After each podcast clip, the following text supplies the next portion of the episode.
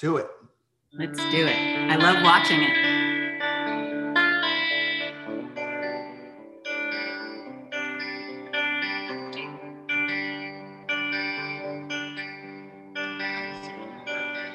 Look at those puppies!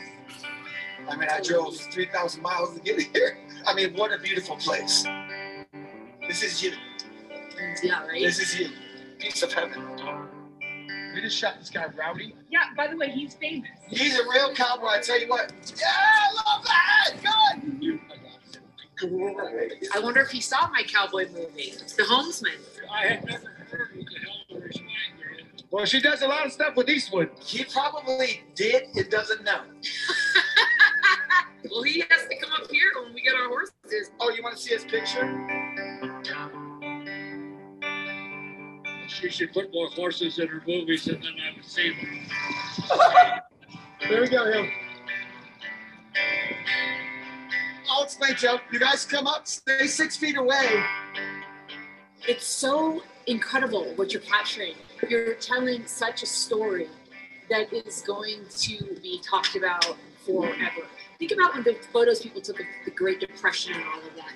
This is a crazy time, and you're capturing it. You're capturing people within it. This is going to be one of the most important pieces you've ever done. You're going to leave a you. legacy with You this. have no idea. And you've been around since the beginning of my career. You know how important it is. Ready, guys? Holy shit, balls. This is great. A little more sun on your face. Let me see. Yeah, I'll tell you that this way. Oh my God, this is so good. Yeah, yeah, yeah, yeah. Okay, here we go. One, two, done. Wow, I just want to play that over and over. Well, I have all week, but it is so good.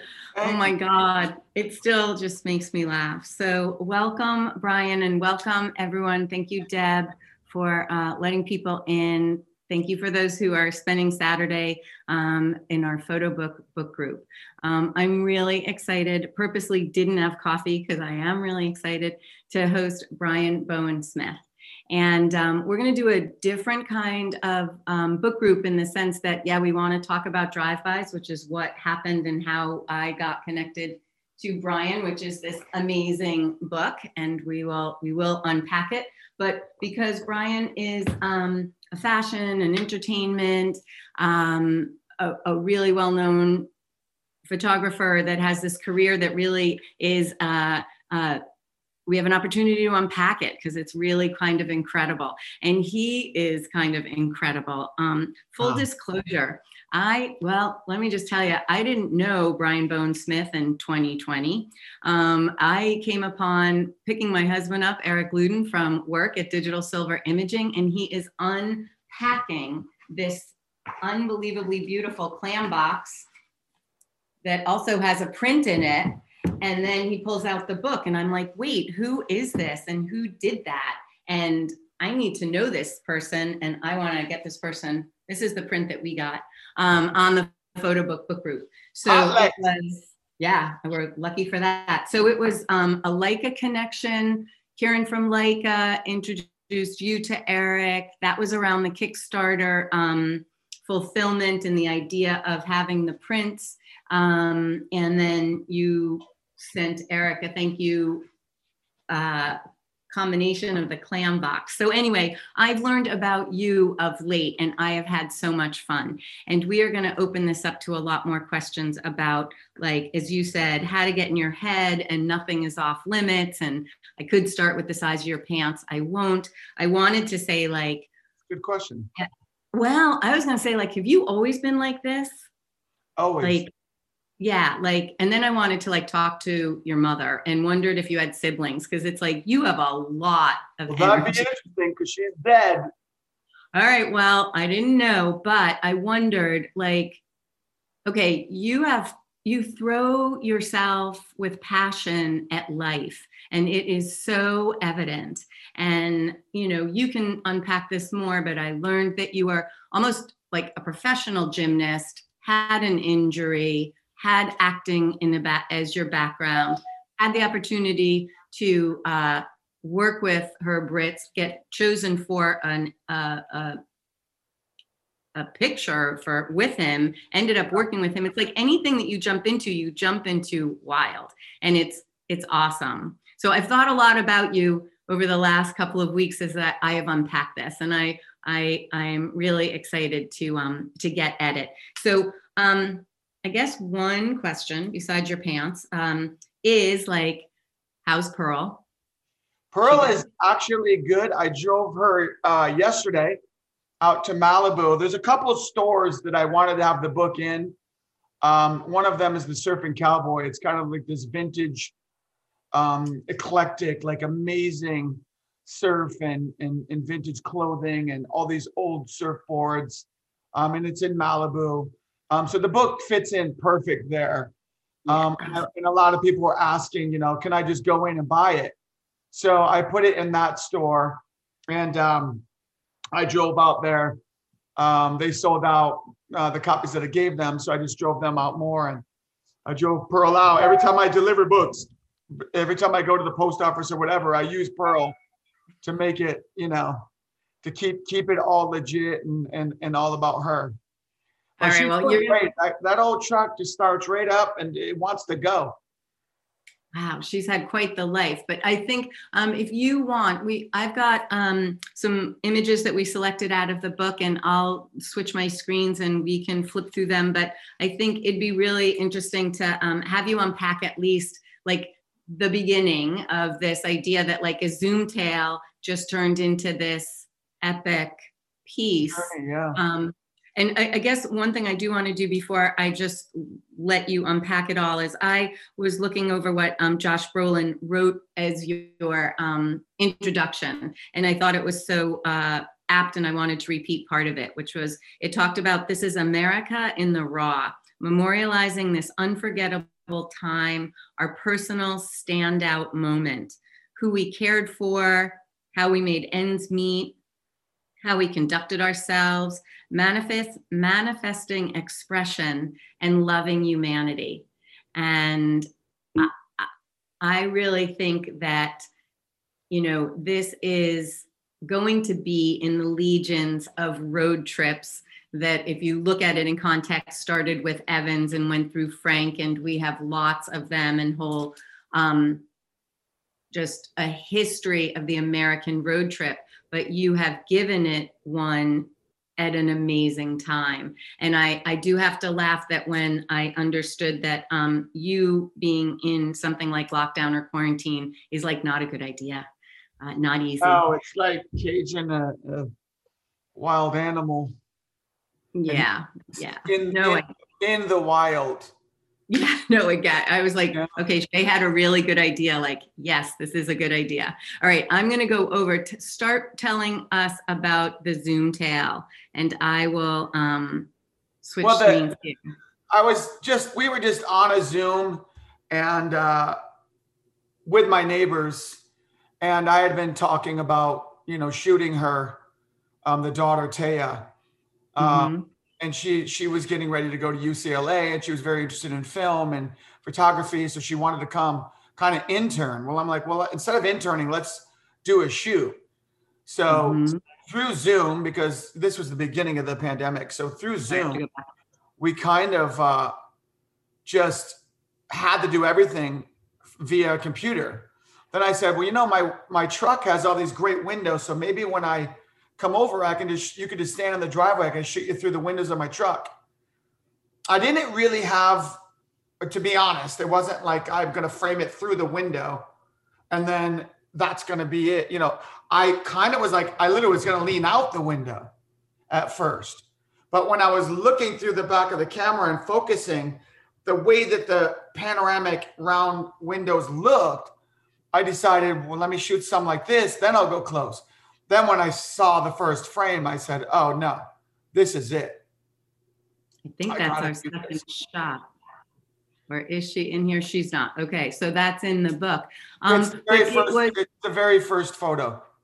yeah, And actually, the, what- one, the one on the tree was actually the second photo. That's her mom. yeah, yeah.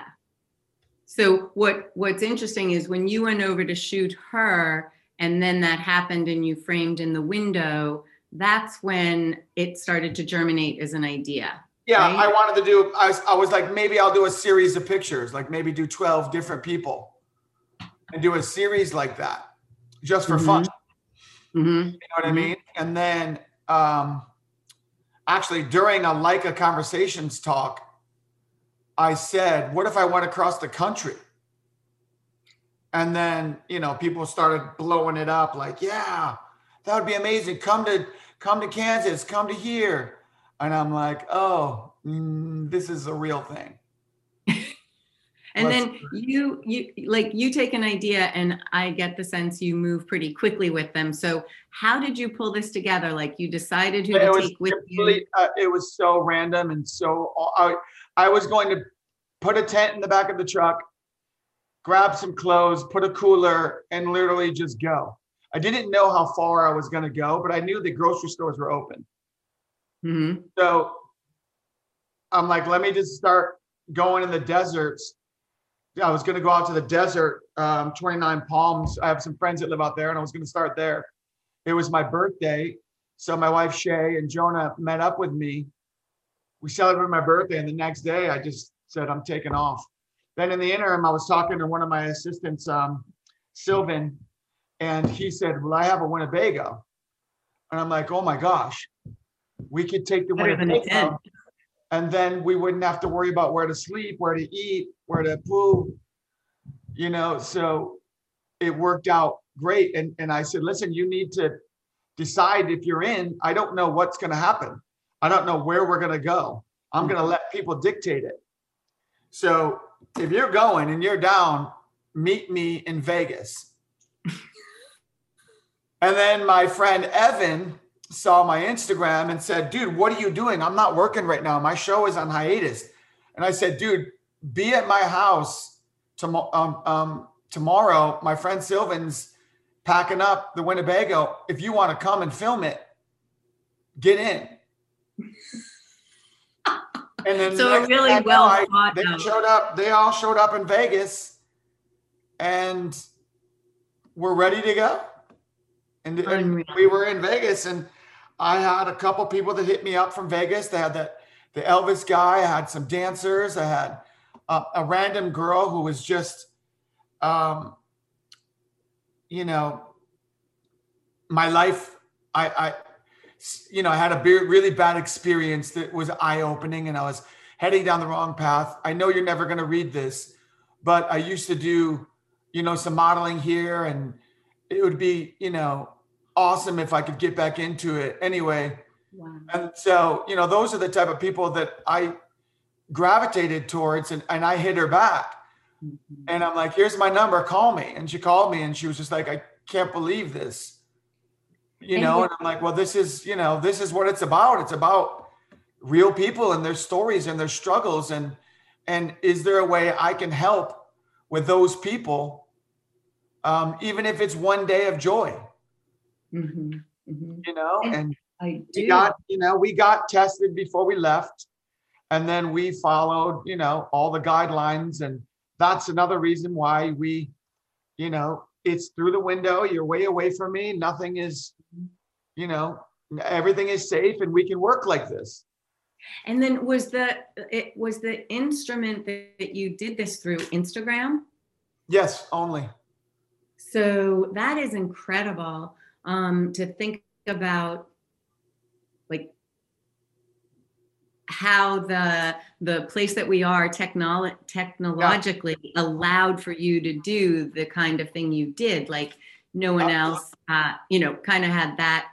They were out in their on their road trip encountering it. But what I think is really interesting, this is one of the things that I thought of when um, when Josh Brolin wrote Manifesting Expression and Loving Humanity, I thought you really straddle two worlds and you do it really well. And I think it's because of this core aspect that you really do just connect. Like that that that it's this idea almost I thought about so okay, you have a lot of celebrities in your life in a way that um, yes, you've shot them, but they are also your friends. And I was thinking about the fact that you hit that place where basically that woman in Vegas is in a similar frame of mind for you as like Reese Witherspoon. And that must be really nice for people like, like Reese to Yeah, well, be that- able to be real. Yeah, that's also Like- the point of the book is that I didn't call Reese Witherspoon. I didn't call Yeah. Common. I didn't call. They they hit me up through Instagram. It was the exact same way, and they have mm. the same struggles. They're going through. COVID doesn't know that you're Reese Witherspoon, and you. I can't give it to you because you're super famous. COVID doesn't Mhm. know that it's Hilary Swank. You know what I mean? Mhm. So I approached it as this. We are all as one right now. This thing is is the great equalizer in 2020. Mhm. And let me tell you something that even the struggles of losing your job, even the struggles, you know, all my celeb friends, they aren't doing movies. They aren't Mhm. working. You know what I mean? And I'm the, it was I was explaining to my friend, it's like, you know, when you have overhead, a lot of it, and that money stops coming in, it hurts bad. People don't think it does, but say you own 10 restaurants in New York City. Yes, you're a multi, multi, multi millionaire. And those restaurants cost millions of dollars a month. Now you Mhm. stop that for eight months, the amount of money you're losing. So it it kind of equalized everything out where like we're all in the same boat right now. And I know that some people are well off, and I know some even some companies thrived. You know what I mean? And I wasn't there trying to make a political statement or trying to do that. I just thought it was neat that the book and the project did make, in my eyes, everyone seem equal. And it wasn't about being celebrities being in it. Mhm. You know, I really wasn't even targeting them because I didn't think, I'm like, this isn't a celebrity thing. And I don't want people thinking that I'm using my celebrity um, um, friends or, or access to make this book famous. That's not what it was. And the ones that are in there wanted to be in it. So what am I going to say no? Then I'm a hypocrite. So I thought it was really cool and interesting how they they and everyone else got in. And it's like, here's the thing. I'm going to Vegas. I'll be there. Hit me up if you've got a great idea and you want to be a part of this project. Mm-hmm. Then after, I'm like, where to next? And I waited for someone to hit me up. I didn't know if I was going to go north, south. As a matter of fact, we went and shot Mr. Dizzy, the guy who set himself on fire. Mm-hmm. We were not planning on going 18 hours out of our way to, to Washington mm-hmm. for one shot. But just as it happens, he said, dude, if you want it, you got to come now. And I said, okay. And that was a big risk because what if this guy was full of shit? You know what I mean? Yeah. and Yeah. didn't didn't do what he said he was going to do. Then we wasted a day and well, more like two days. Then if we were coming back to the Route, that's four days. I didn't even know I'd be gone. I thought I was going to be gone for two weeks. So to mm. lose four days, I was like, that's gonna be hard. Yeah. And it ended up didn't weren't you gone six weeks by the Yeah. time you finished? Wow. Yeah. Well, you know, I, I didn't know. We, my whole goal was to go across the country. Mhm. So I needed to make it to New York City. Mm, And okay. at the time when I left, they weren't even letting people in the bridges and tunnels into New York City. So I thought I'm going to get all the way to New York and maybe not even be able to get into the city. I'm like, I was thinking how I could walk or how I could ride a bike or something to Mhm. get in there to photograph Times Square with no one in it. Mhm. Then it just so happens I made it in perfect timing where they allowed cars back in, but there was still no one in the streets. I mean, Times Square was empty. I spent 15 minutes. I got out of my car and was shooting portraits of Pearl. I should post one of those. um, yeah, in Times Portraits of Square. Pearl just by herself in New York City. It was like a film set. It was not real. And then as soon as I Mhm. left New York, when I'm heading Mhm. back, that's when George Floyd died. So then the streets were packed. So if I didn't hit it in that moment, there were a lot of things that went right on this trip. God guided Mhm. and made this happen. He, it, that, that everything, every day there was a struggle. Every day we could have died. I mean, it was this RV was a 1993 Skippy. There was so it didn't have windshield wipers. It didn't have headlights. We found out the sway bar was mm-hmm. broken. You know what I mm-hmm. mean? The the the um, generator fell off. It, it it was a journey to say the least, and the roads. I think because of COVID, everyone's fixing the roads, so there were so many narrow highways, and eighteen uh-huh. wheelers would fly by, and it'd blow us off the road, literally. Unreal. So I mean, when I saw that part in the video where you actually lost the pieces and crawled around finding them, Oh, like, yeah, was, by the way, that was the first trip from Vegas to Washington. That that uh, there's actually, I might as well go ahead and say that we're in the process right now of editing the documentary, and all the things that I can't like even like imagine to tell you. You coming back. almost like you wouldn't believe it. And then and then this, although is the best thing I've ever done, it's definitely the hardest thing I've ever done. But every day we were determined. It was almost like being in war, hmm and we had a goal to get to New York, and that's what we were going to do. hmm Well, I really, yeah, I feel too like it had it.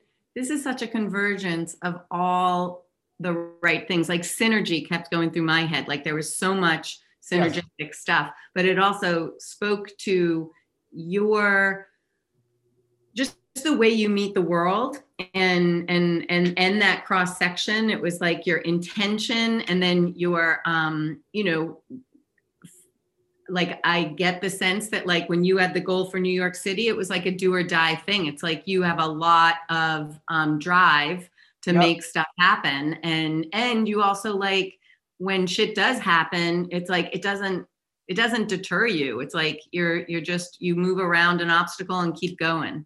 Um, and you're the filmmaking was genius. Like I had so I'm serious. I looped that that video because it is so fun to watch, and the idea that B. Stone. He's a master. that that's going to be a documentary it's awesome to think that i can like like i'll have longer time with that kind of storytelling Yeah, Right. you definitely will.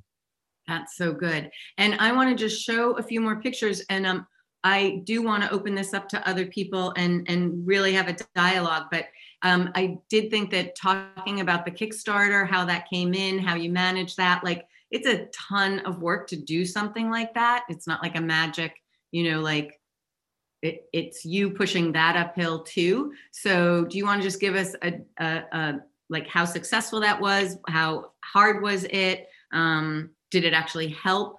Um, yeah, it, it, it made it possible. mhm, It made it possible. And, you know, it was something I've never done before. And I just decided, um, why not? mhm. You know what I mean? And so the whole the whole book is about the people and the people made it. You know what I mean? It's you know, it was a big, you know, it wasn't all me. It was a lot of help from a lot of different people, including everyone in the book. And I think that it just kind of came together and and uh it was it was uh a lot of, you know, it's a lot of work. We did everything ourselves. We self-published. We laid it out. Mhm. You know what I mean? We packed it up. We made labels to send out. Mhm. Uh, you know, we we really made it a kind of a you know a family affair, and and people were willing to help. Mhm. People gave their love and support, and and and that's why it came about. And I So, think like- that that's part of the success. Yep, I do too. But I was trying to, I was trying to get that through my head. Like, do you think like that often? Do you like anticipate like this will work out? Always. I, I, I just don't. I just think that you know four minds are better than one. Yeah. I don't. I don't. I, I do what I feel is right for me, but I Mhm. listen to everyone else's opinion. Mhm. I want to know what you're thinking. I don't necessarily have to agree with you, and then a lot of times I'll get insight and go, "I didn't look at it that way." Now I do, and that changes the Mhm. way I think and look at everything. So uh, everything that I do. I ask my my team that I work with. uh, They're like, I'm the most in. I, I can never. Um, uh, is, you know, we've done this a million times, Brian. I know, but this is different because it's today, and it's a different person. And and also, I try to try to get them and teach them to think that way. Just because you do something a million times, think of how boring sex would be. Do you know what I mean? Like Yeah. you can't just go through the day and just repeat what you're doing and what's working. How do you Mhm. grow? How do Mhm. you, you know what I mean? It's so I think that by listening to others and by always questioning yourself, and us as artists, are we ever satisfied? Are we ever like we're good? Mhm. You know, Mhm. is that is is anything ever good enough?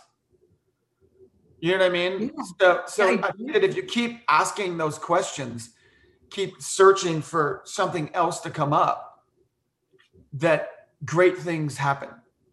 Yes, yes, yes, yes. It's so like that's what I think was so um, occupying my time as I was encountering your work and encountering you just in setting this up. I was like that that openness um, and that uh, eagerness and that like um, anticipating like you just don't bring the baggage. It's like okay, what other way can I look at it? How else can we go or what am i not looking at like you're very open so i'm, I'm going back thinking when you were an athlete that that's kind of also an ath in addition to artists having to question and Yes. look at things from all kinds of different places as an athlete you have to have kind of that analytical component to it too right you just have I to use I, every everything in my life revolves around what I did in athletics.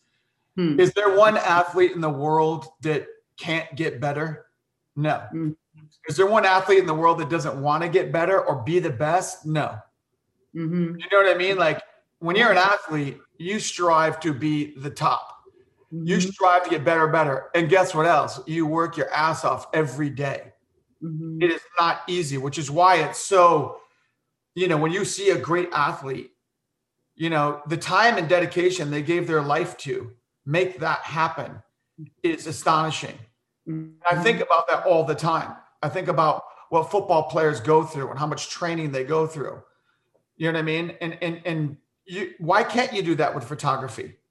yeah Why Yeah. can't you do that with painting? Mm-hmm. You you Mhm. can't. You just have to apply it and do it and then and then put in the time. yeah No, people don't have any idea how much I think about photography and how much I still kind of practice and how much I talk about things and how much I experiment with cameras. The, the Leica show, Dancing with Your Angel, that we're going to talk about later, was a practice session with one girl. a practice It- yeah, that turned into a show that's in a gallery now. So there's a Mhm. prime example of me. Could have been anyone in the world playing around that ended up in a gallery. Yep. Oh my God, you're talking my language. So I teach this um, concept development curriculum called Concept Aware, and it is all about experimentation and refinement and basically play and being Yes. curious, like what would happen, what wouldn't. I heard you just talking before we started about a new project that you're going to do, and you're going to use tin types. Like you are so open to layering the concept with another way of looking at it. Yeah, And it's I fun. think, yeah, And it's Yeah. fun. And, and any, anytime I can learn about something, I'm a sponge. Yep, yep. And this idea, um, you made me think of something else when you were back there. Oh yeah, this idea of like the dedication as well as the play, right? And the explore. Um, it doesn't just happen, and I think that that can um, uh, be something that people infer that when you reach a certain level of success, that um, it's as if it was you know dropped from somewhere and then it keeps itself going and it's like it isn't like that and and that's not what you did. Um and so i i love that you're talking about that. Um there was one question um that came up that i thought would be um, from someone who emailed me actually because it was about um how you approach things. And so this is ed who asked people um, that you know or have um, he basically said you photograph people that you know or have previously been introduced to. He said i'm interested in your approach to making portraits of someone you have not met before. And you did a lot of that. Like i'm thinking about like this image. Like do you know those that family? I actually do know that family. okay you do know that family. Great. Yeah. so is it, let's go forward. Like how do you approach someone in a portrait session It- you don't it- know? here it is, is A, you ask if they're interested.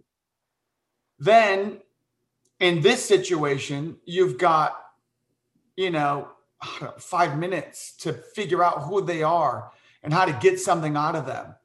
So mm-hmm. it's I, I talk, I start a conversation, and and as I'm talking to them, I'm looking at them, and I try to get a sense of who they are, what what what do I like about this person, what is interesting to me, Mhm. if I was him, you know, and then most of them trust that I will make them look cool or beautiful. So they're banking on that. Right. So I guess that I really, your job as a photographer is to look and examine and figure out what I want to see. And then Mhm.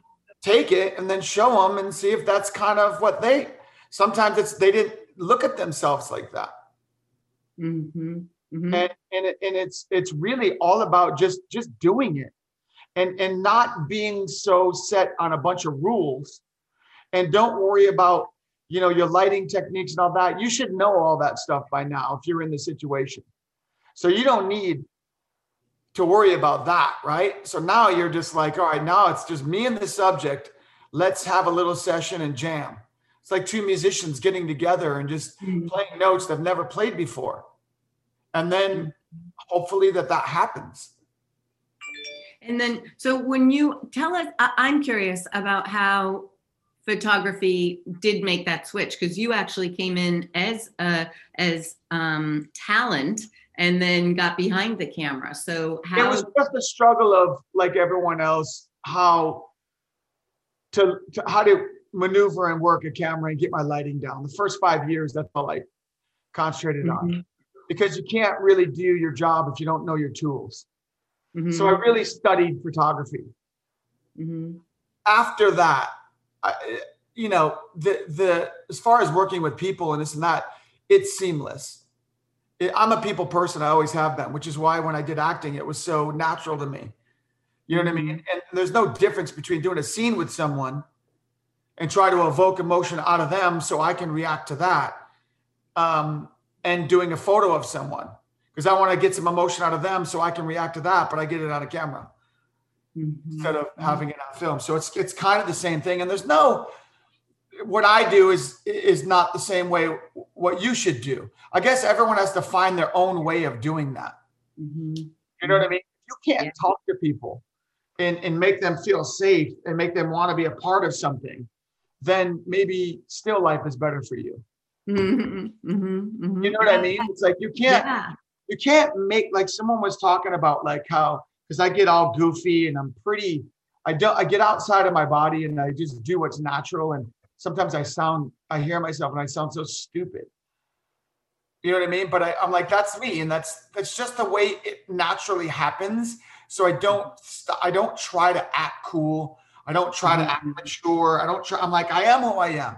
Take it or leave it and that's the way it is. And and and even i'm not happy with it sometimes. It's like I, I just sound so silly and get so excited but that's kind of the way it is. Now some people can try to act that way and think that that's how you get people to do things and then you end up sounding silly and stupid.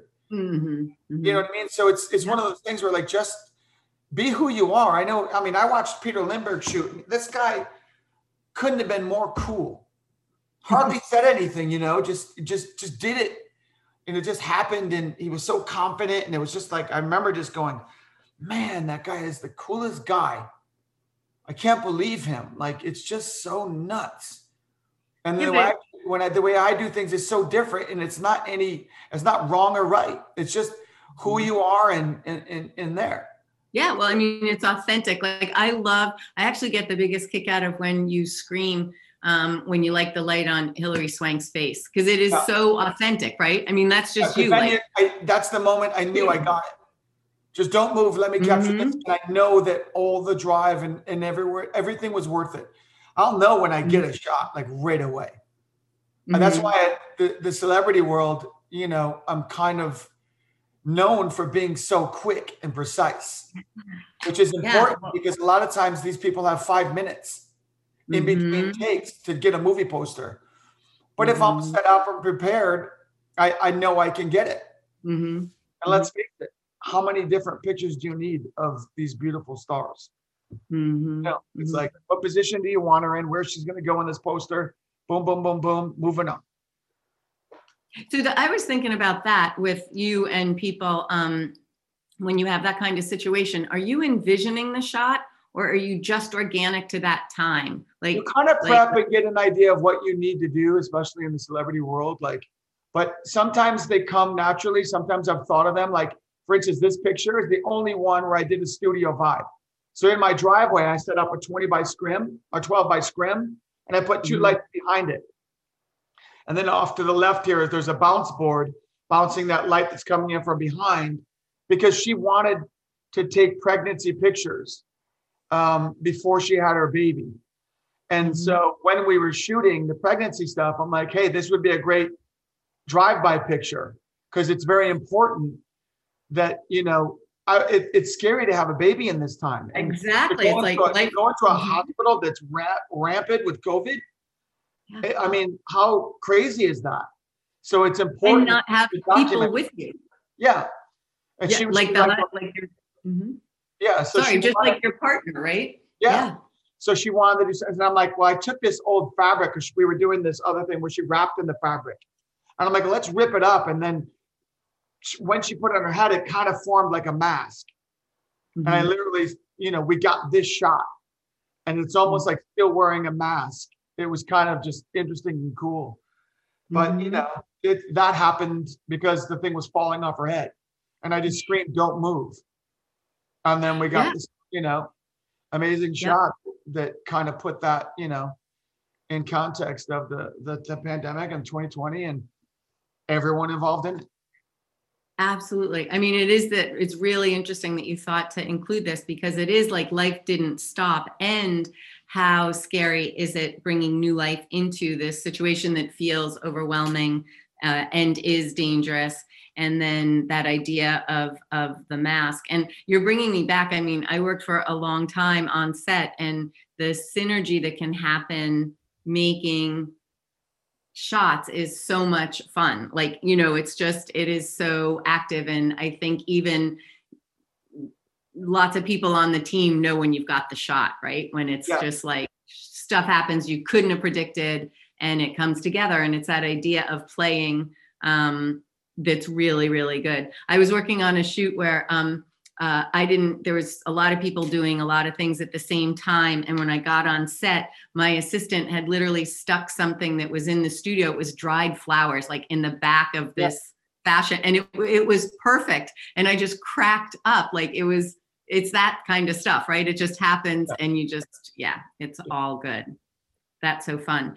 Um, I want to um, give time before Paris comes on because she'll help us talk about your show and talk about working with the gallery. So, Deb, I don't know um, if should we just try letting people unmute or do you want to have people raise their hand?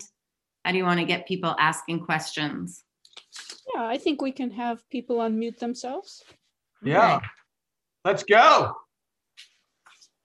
I'm ready. Hey, boss. Hey, Tristan. Hey, yo. Hey, what's happening, man?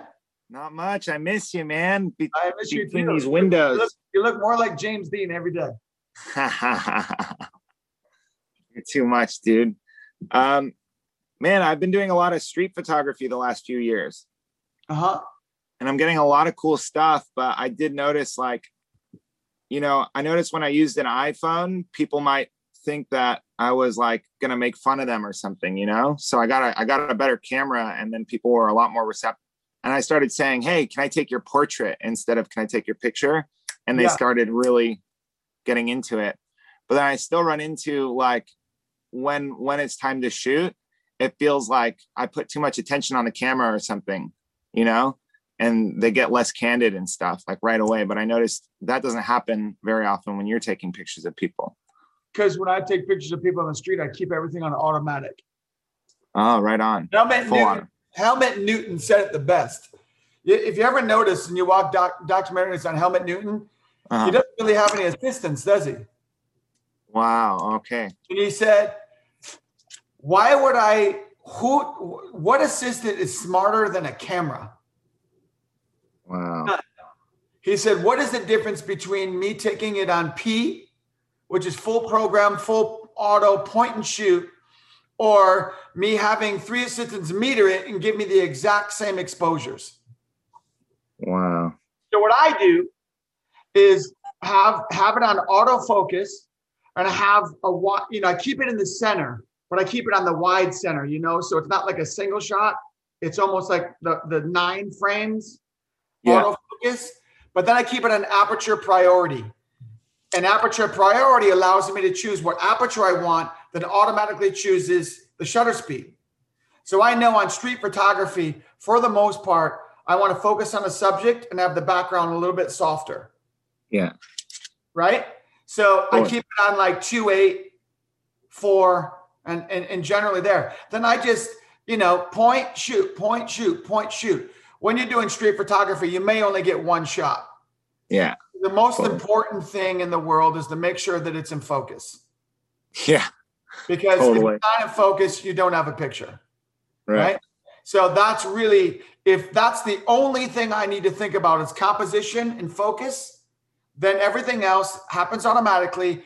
And with today's cameras, especially the Leica cameras that I use, there's a, a nine stop latitude range either way.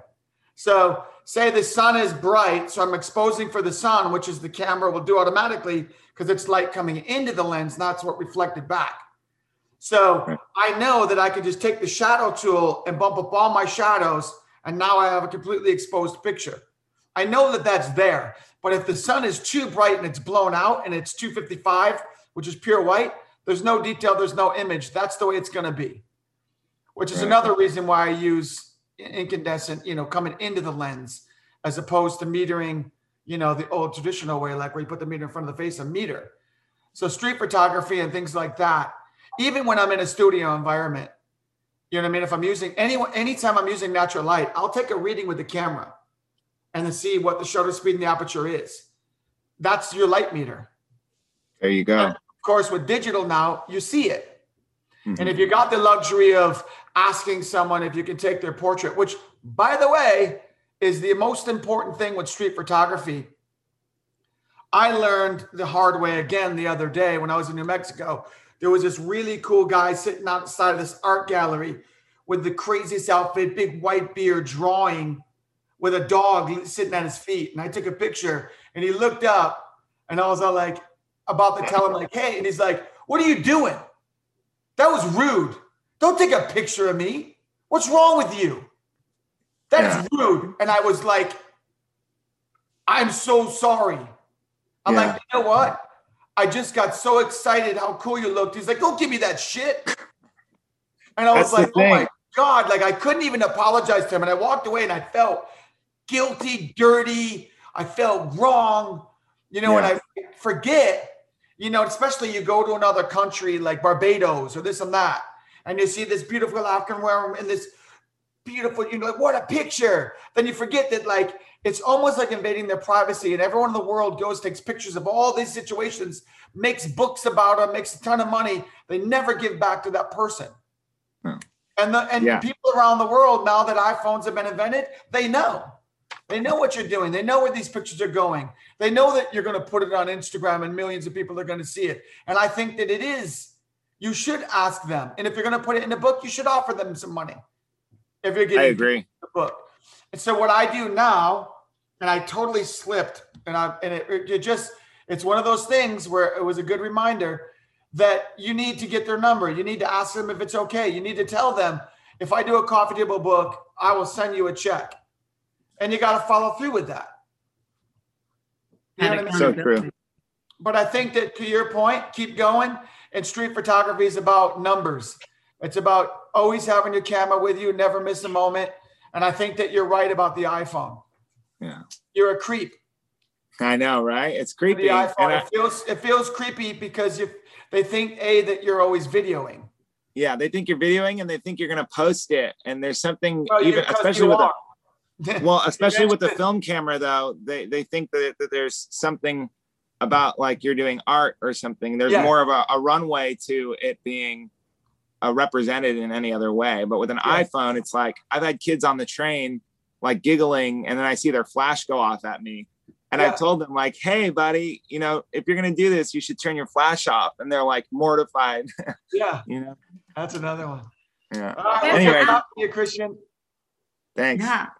This made me think of something when you're in, in, in the video, um, there was paper going between you and Hilary Swank. And I thought to myself, is that a release?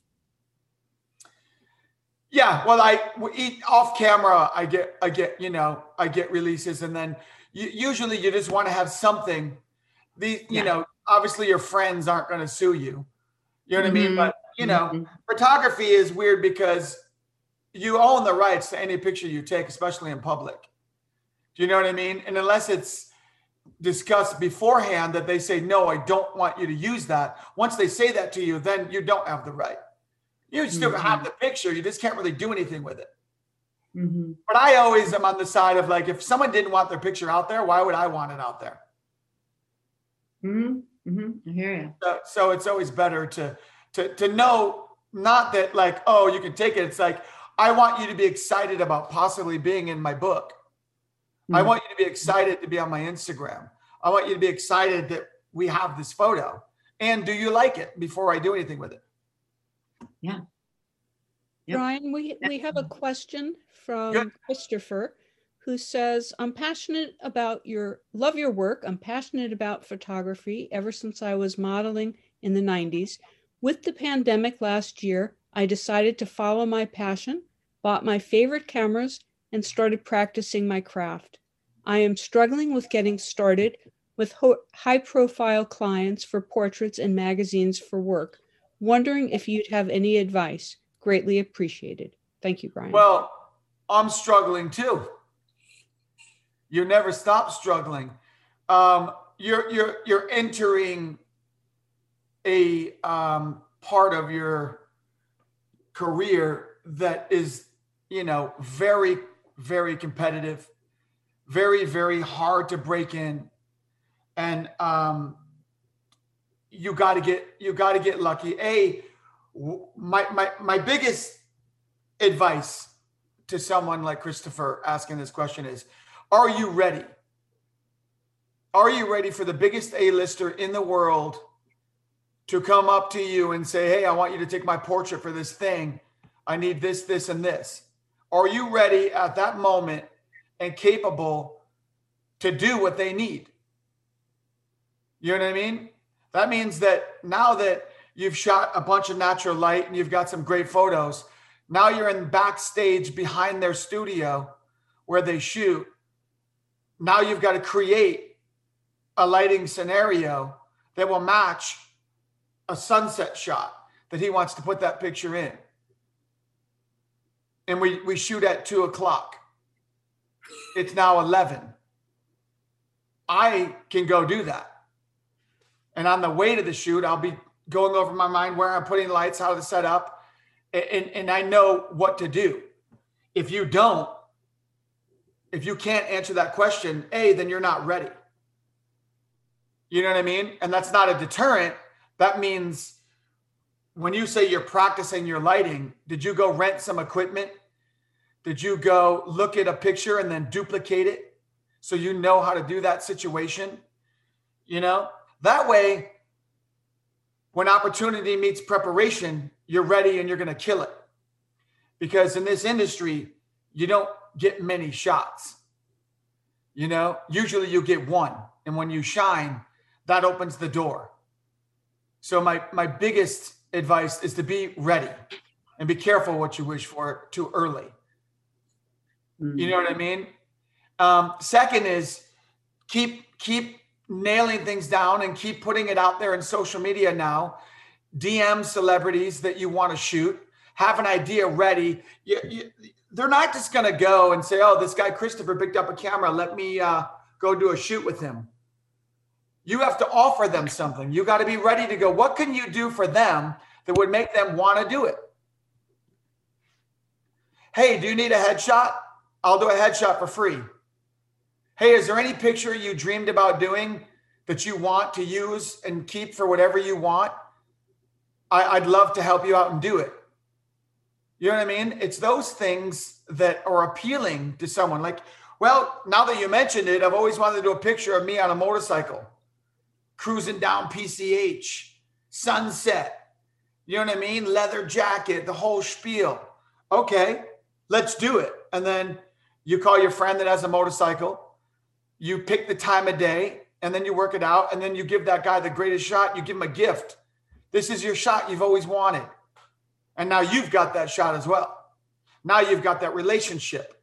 Now he tells his friend, you know, Bruce Springsteen, dude, check out the shot this guy Christopher did.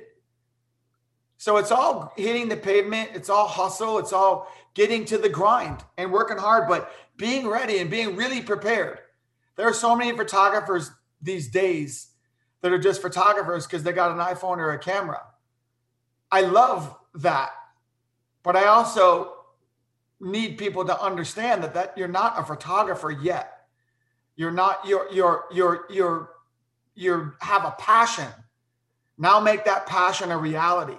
And it doesn't happen in a year. I think Instagram um, and all other social media platforms confuse people into thinking that they're ready when they're not.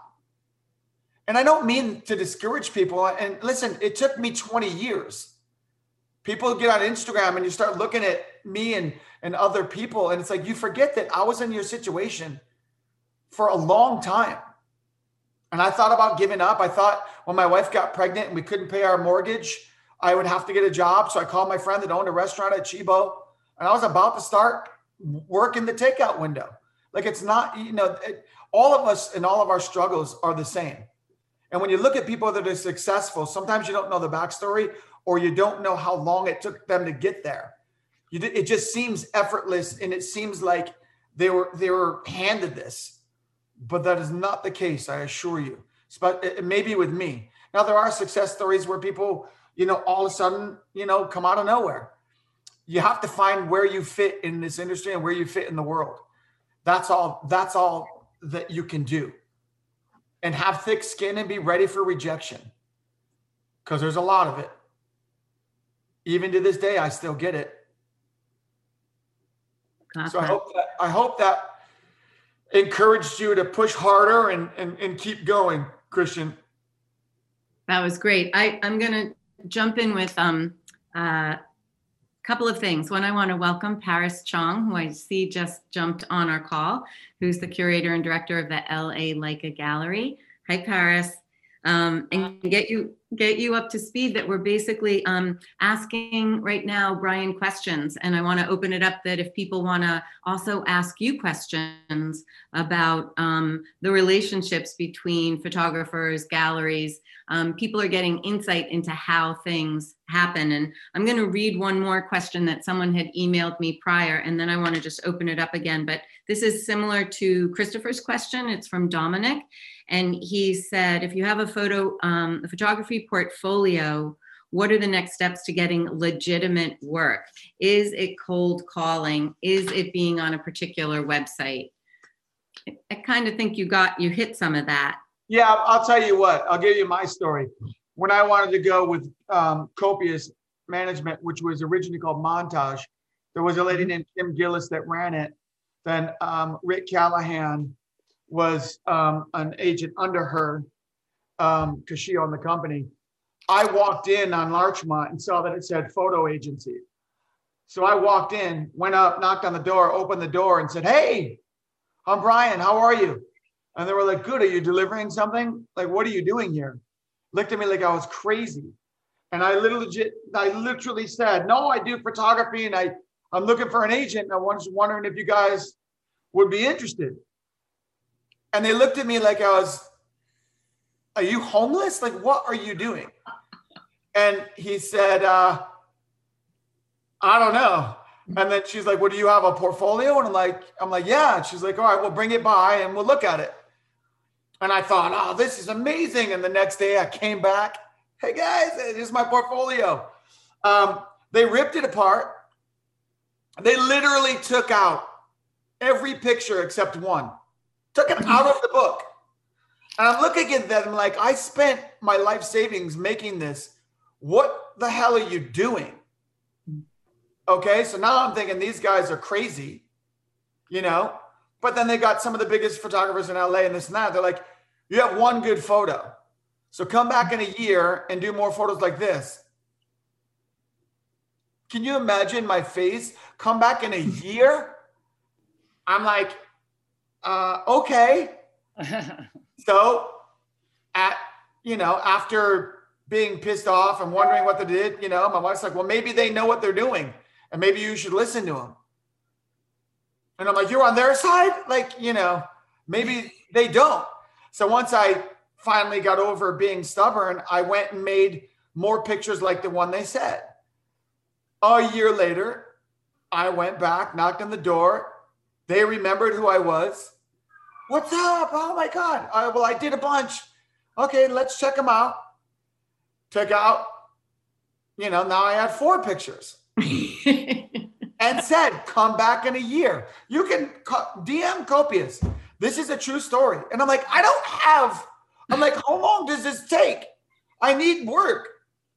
You know what I mean? Like, you know, but I knew I wanted to be without agency. And I knew that this is the way to do it. So now this is now come back in another year. Not mm-hmm. like, you know, come back when you're ready or you get, like they said, it's going to take a year. They know what they're doing and they don't want to see you for a year because there's no way that you can do what we're asking you to do in anything under a year.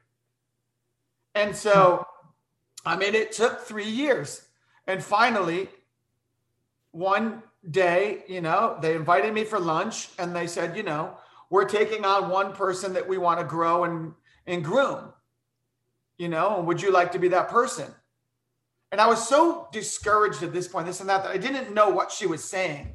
And I'm like, well, yeah, you, that's a stupid question. Of course, you know?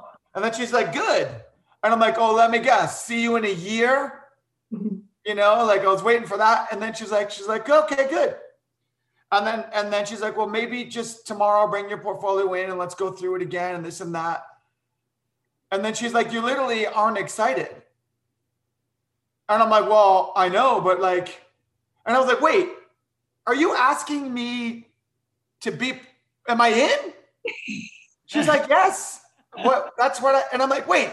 And I couldn't really, because I wasn't expecting this to happen.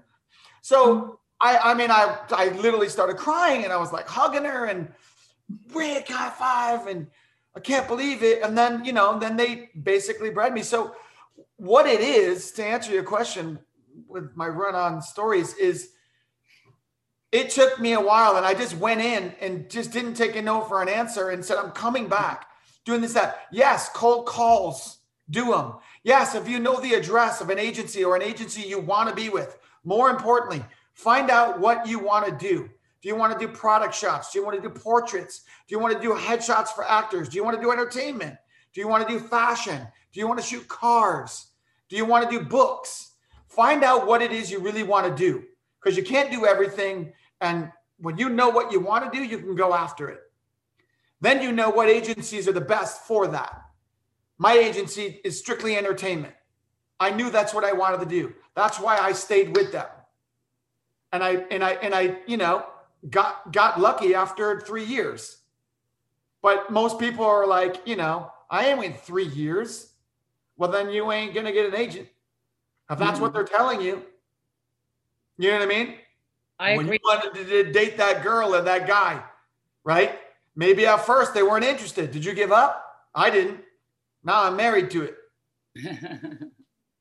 You know what I mm-hmm. mean? You got to prove yourself, and you got, you know, I mean, I mean, ask Paris. I'm, I'm sure it's the same with galleries. no, You know, can't, everyone can't be in a gallery.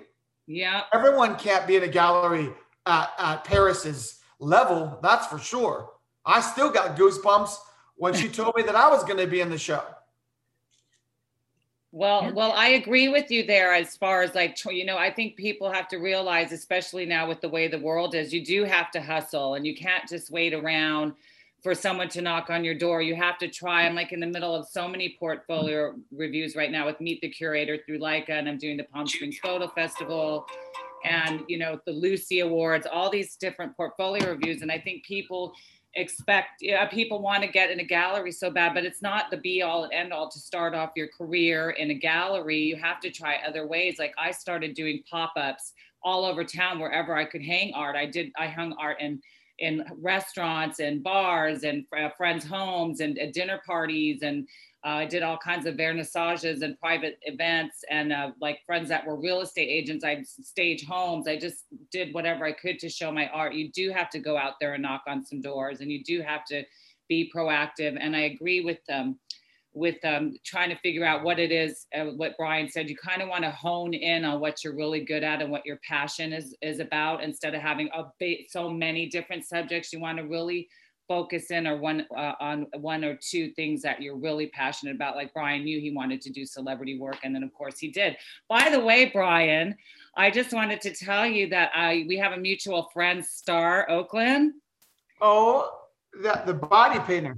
Yeah and she showed yeah. pictures of you when you were a youngin. Oh my lord you were like a little fox. Now i'm like an old grizzly bear bleach blonde hair. I was like that. I mean, not that you're not as handsome as hell right now, but I was like, oh. I'm really young, bleach blonde hair, so cute. She showed me these pictures you took of her kids, and yeah, oh my God! So she wanted me to tell you to say hello. Oh, I know. I just was. I was just talking to her last week. Yeah. So, and I just also want to throw in there right now for all our LA people, Brian's show, Dancing with Angels, is showing right now at Leica Gallery in West Hollywood. It's on Beverly and Robertson. We have his drive-by books. We have the paper, we have the soft covers and a special edition that includes a print that's quite incredible. I think I sent you an email. I need some more. I need some more of these, Brian. We sold out. All right. They're coming to you. I'll bring them by tomorrow. Whenever you could come in and sign them. So, Brian. Sure incredible and he has a huge following. And I, and it's nice to see how many fans you have that come in and that people just really love you. And it's a net, and it's also nice to work with people that are nice that don't have egos that aren't you are aren't difficult. As a gallery curator it makes my life so much easier if you just get your attitude out of your way and you're nice like brian is so sweet and all the guys showing right now everyone's just so cool. There's nothing worse than than a diva or a miva i like to call them male divas mivas yeah. I, I, can't handle it. So just you know you, be be nice and work with be you know get get it don't you don't have to be so uptight and and difficult. There's a lot of people that are hard to work with and it makes it you know, it's I've met a lot of incredible photographers, but if they have an attitude, I can't work with them. So it, it's such a pleasure to work with you. You're so funny and lovely, and and um, I loved seeing the picture of you when you were younger. But um, yeah, me too. But yeah, I keep I, trying to I keep trying to show my wife that picture. I'm like, remember? I bet she does. Yeah, she does. Um, I'm going to open it up just to ask because now that you're both on, um, for other people that are listening to to unmute and ask a question of Brian. I want that beautiful girl Linda over there to ask a question. Linda, ask your question. I don't. yeah, I want to know. Do you have one? You're so pretty. Linda. Hi, Linda. All right, guys. put me on the spot. hey, well, that's what I do. Uh, yeah. Well, uh, I love your stories, but I mean, I find this idea of framing. Mm-hmm. This is a really brilliant thing that you've done, is to create a new frame for the vision of people. I mean, it's not like any of all of us have taken drive-bys here and there, but to actually envision this as a frame and to make multiple different frames. And I want to know how this framing concept grew. You know, I'll be honest. I think, like most things that I do, um, it happened naturally. And it happened when it happened, I paid attention. And then it forced me to experiment further. So I think it's one of those happy accidents where you pay attention and I just knew it was right. You ever do something you just feel I didn't know I didn't know or care what other people how they were going to respond. I thought at first is this going to be too much repetition? Or people are going to get sick of seeing it? Or people are and then I just said I never did. And I thought there's only four windows in that truck. And using those four it was different every time sometimes it was just a mirror some I was un I was when I laid out the book I really went through it really hard and and and I got to say I felt just like you and when I looked at it like that and I said well if I'm I'm not sick of seeing it. I'm not sick of any picture. The book was, by the way, I kind of screwed myself because the book was supposed to be half the size. So I priced it at half the size. I did the weight for shipping at half the size. I packaged it at half the size. Everything was double. Price Yes. double. Shipping double. I mean, shipping, you know, turned into like $25,000 more. I'm like, I couldn't, and I'm like, what did I do? And then the price point, I wanted it to be $40 because the little book would have been $40 and shipping would have been more. But then it was like, no, now that book should have been $80. But I just said, you know what? It's worth it. And I couldn't, I couldn't edit pictures out of that book. I tried to almost put, I shot every person that I shot really is in the book because I could. It just it was too important. And then I had I had travel stuff. I had to travel all that stuff. So it was just it just became it just it is what it is. So um, just to bring you back a bit to, you know, this curious picture I've taken a number of times uh, of uh, myself uh, with self-portraits in the car mirror, Yeah. you know, and I haven't seen your book yet, but are there any images? You send me your address or you know what? Paris is going to send you one. Okay. Oh, she's my friend. You know, I had a show at, at, at Leica gallery too of my Chelsea know that. hotel work. And, and I want to tell you, Linda's books when you come in, the Chelsea Hotel. She'll, I'll have a book for you. I know that book. I didn't know that you did that. I love that. years to She's- get that show. Yes. I never gave up. And Paris never gave up on me. It didn't, it was supposed to happen one year and then another more famous um, Henry Cartier-Bresson got in the way. But what, I mean, what could I do? but but see what I mean? Like that's you know you you I can already tell just by like this is the thing about that goes back to almost that portrait. And this and that like I'm already looking at you now that you've spoke two words. Now I really want to do a portrait of you. Do you know what I mean? Like that's kind of how people get drawn to each other, and then you know not even knowing that she's got this incredible talent behind her and we have so much in common. But she'll understand the struggles. And you see her work and you're like, I can see Paris's struggle of, I've got all like when you go in, like, oh, Paris doesn't like me. She didn't want to put me in her show. And that's not it at all. It's that she's got 50, 60 people wanting the same month that are all extremely talented in their own ways. How do you narrow it down? And you're, and you're also competing with the monochromes and SL2s and SL3s Yeah, yeah. You know, as a camera. Yeah, Leica, like is that way where we can't we have things scheduled. Like I had things scheduled for two years in 2020 and this year that we had to push all back because of COVID. But then we and then we wanted to work with more of the local artists just because it's easier to and safer.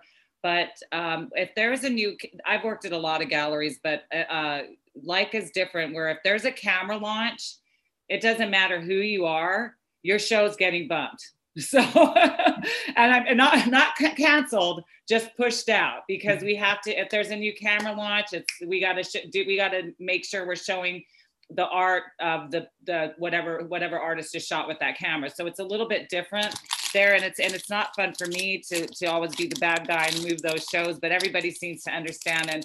And, and like in life in general, when something's meant to be, it will happen at that time, and it's and that's the perfect time for it to happen, anyways. But um, but yeah, it's it's different, a little different at Leica because your competition sometimes isn't another artist; it's a camera. True. So good. So good. So great. I love that connection and I love that you're going to exchange books. That is awesome. And potentially you're going to be a subject, Linda. So we shall see what happens. Um, what other what other questions do we have out there? Sid, we have a question from Amelia. Who has two questions actually. She wants to know Are you using digital now? Uh, only digital now? And do you show people what you've done after taking a portrait photograph? Um, I mean, I I do use digital, but I I, I still at sometimes like uh, next week I'm going to shoot tintypes in New Mexico. Um, I love experimenting. I love printing. I love all parts of photography, but most of my business requires digital. I've embraced digital since the beginning. And here's a fun fact that you would never imagine. When digital started and I was still assisting Herb Ritts, he was playing with a digital camera. No one ever saw a digital camera yet. And he got one from a company and he was already trying to figure out digital. I almost fell over thinking the most the master of black and white film one is the greatest of all time is thinking about going digital. I just thought you're and he said oh yeah. He goes he goes if the, if times are changing i change with them. He goes but just i need to what I'm need to do is figure out how to get digital to look like my film Mhm. i just remember going genius and ever since then, I've embraced it and been chasing that thing.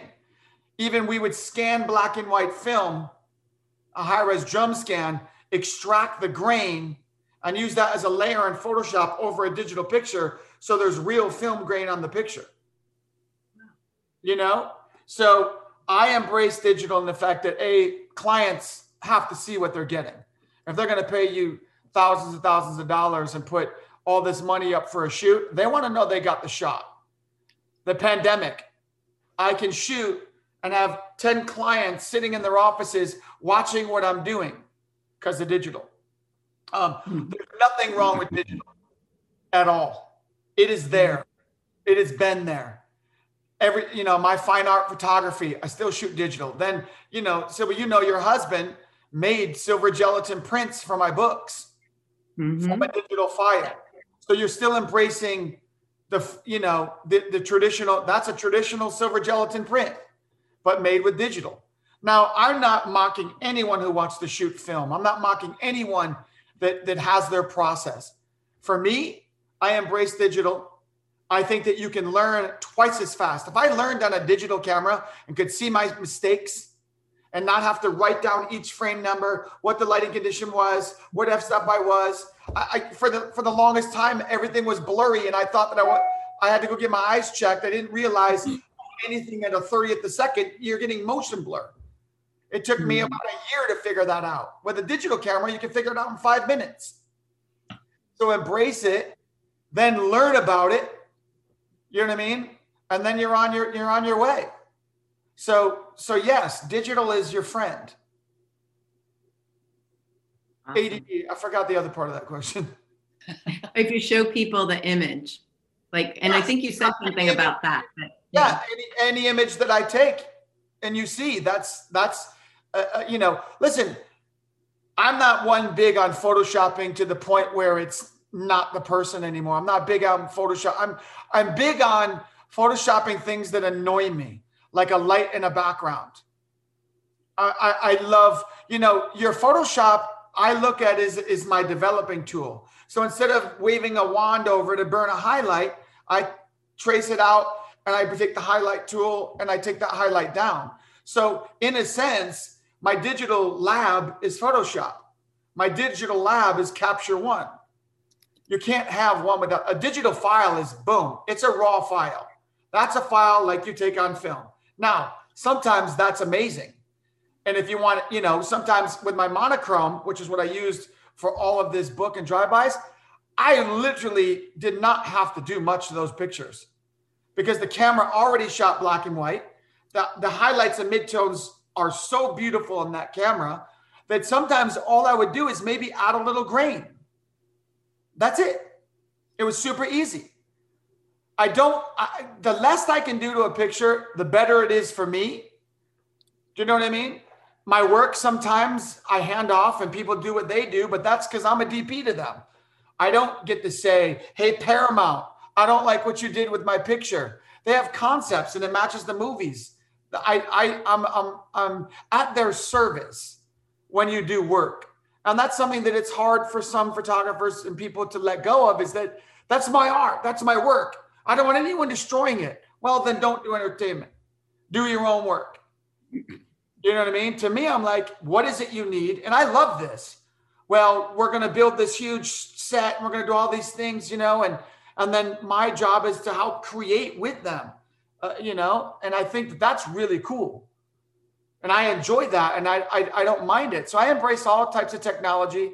I've taken some amazing photos with my iPhone. You know what I mean? And there's, you know, look, if it's your iPhone, it's whatever. It's it's use what tools you got and let the picture speak for itself. And don't worry so much about what anyone else thinks. You weren't around when Picasso painted that picture, but you saw the end result and it blew people's mind. You know what I mean? Who cares? And don't worry if someone like, oh, people who shoot film are better. Are boogie boarders subservient to surfer still? Is are you, you know, if you rollerblade, are you still, you know, not cool? Like, come on, dude. This stuff is all it, it, art. Art is should should be from here, and it should stay in here for yourself. It, there's not you're not going to impress everyone. And I and, and and I got so hung up on my whole career thinking that I had to impress people to to get to where I want to be. And how can you not? And it's it's scary and you get thought in your head to the point that I was doing pictures that I didn't even like, and I didn't like the style. I just thought that that's it's in right now, and if I do it, I'll start working more because I can do this, and I want to show everyone what I can do. And it's like maybe you need to show them what you think is really cool, especially in the fine art world. Like forget throw everything out the window.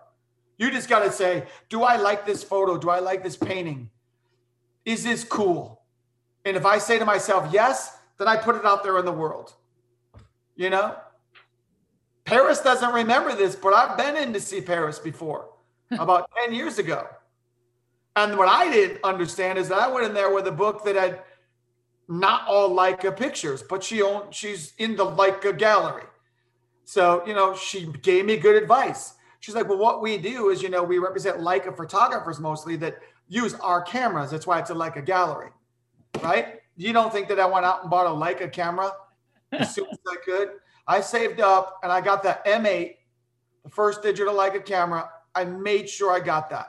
And I started doing everything with fine art with my Leica camera in hopes that one day, and this is a true story, to mm-hmm. be in the Leica gallery. Mm-hmm. You've arrived. Now I'm in. You know, I, I mean, that it took, you know, a long time. And it was still coincidental. And it was still, you know, perfect timing. You know what I mean? So it like that struggle is real, and and everyone goes through it. You know, I always, I, I, you know what, I don't, I don't, I can't believe you brought that up. I feel like I'm having a dementia moment. I don't remember that. Isn't that terrible? I'm so horrible. But would it because I did it, I did it the same way I do everything else. I walked in, you were sitting at your desk, you were working. I had my book, and I said, "Hey, I want to show you some of my stuff." And I literally, you took five minutes, you looked at everything, you were like, "Wow, these are great," but this is what we're doing. And you were in the middle of curating a show, and I can't believe you gave me that much time. No, but you, you gave me great advice, like my agent did. Come back in a year. Um, it just took 10. Yeah. You know, I do feel, I always feel like such a jerk telling people, oh, it's the light, you know, you have to have a Leica to shoot with, you know, to show at this gallery. Yeah. Go out and buy one of the most expensive cameras in the world. I mean, I hate saying that. And, and, and, no, but, but it's what it is. And, but let me tell you, it's mm-hmm. someone like me, and, and I'm sure Linda would do, is like when we get the opportunity and that's what we want to do, and you get in there, you feel like you've made it. I know.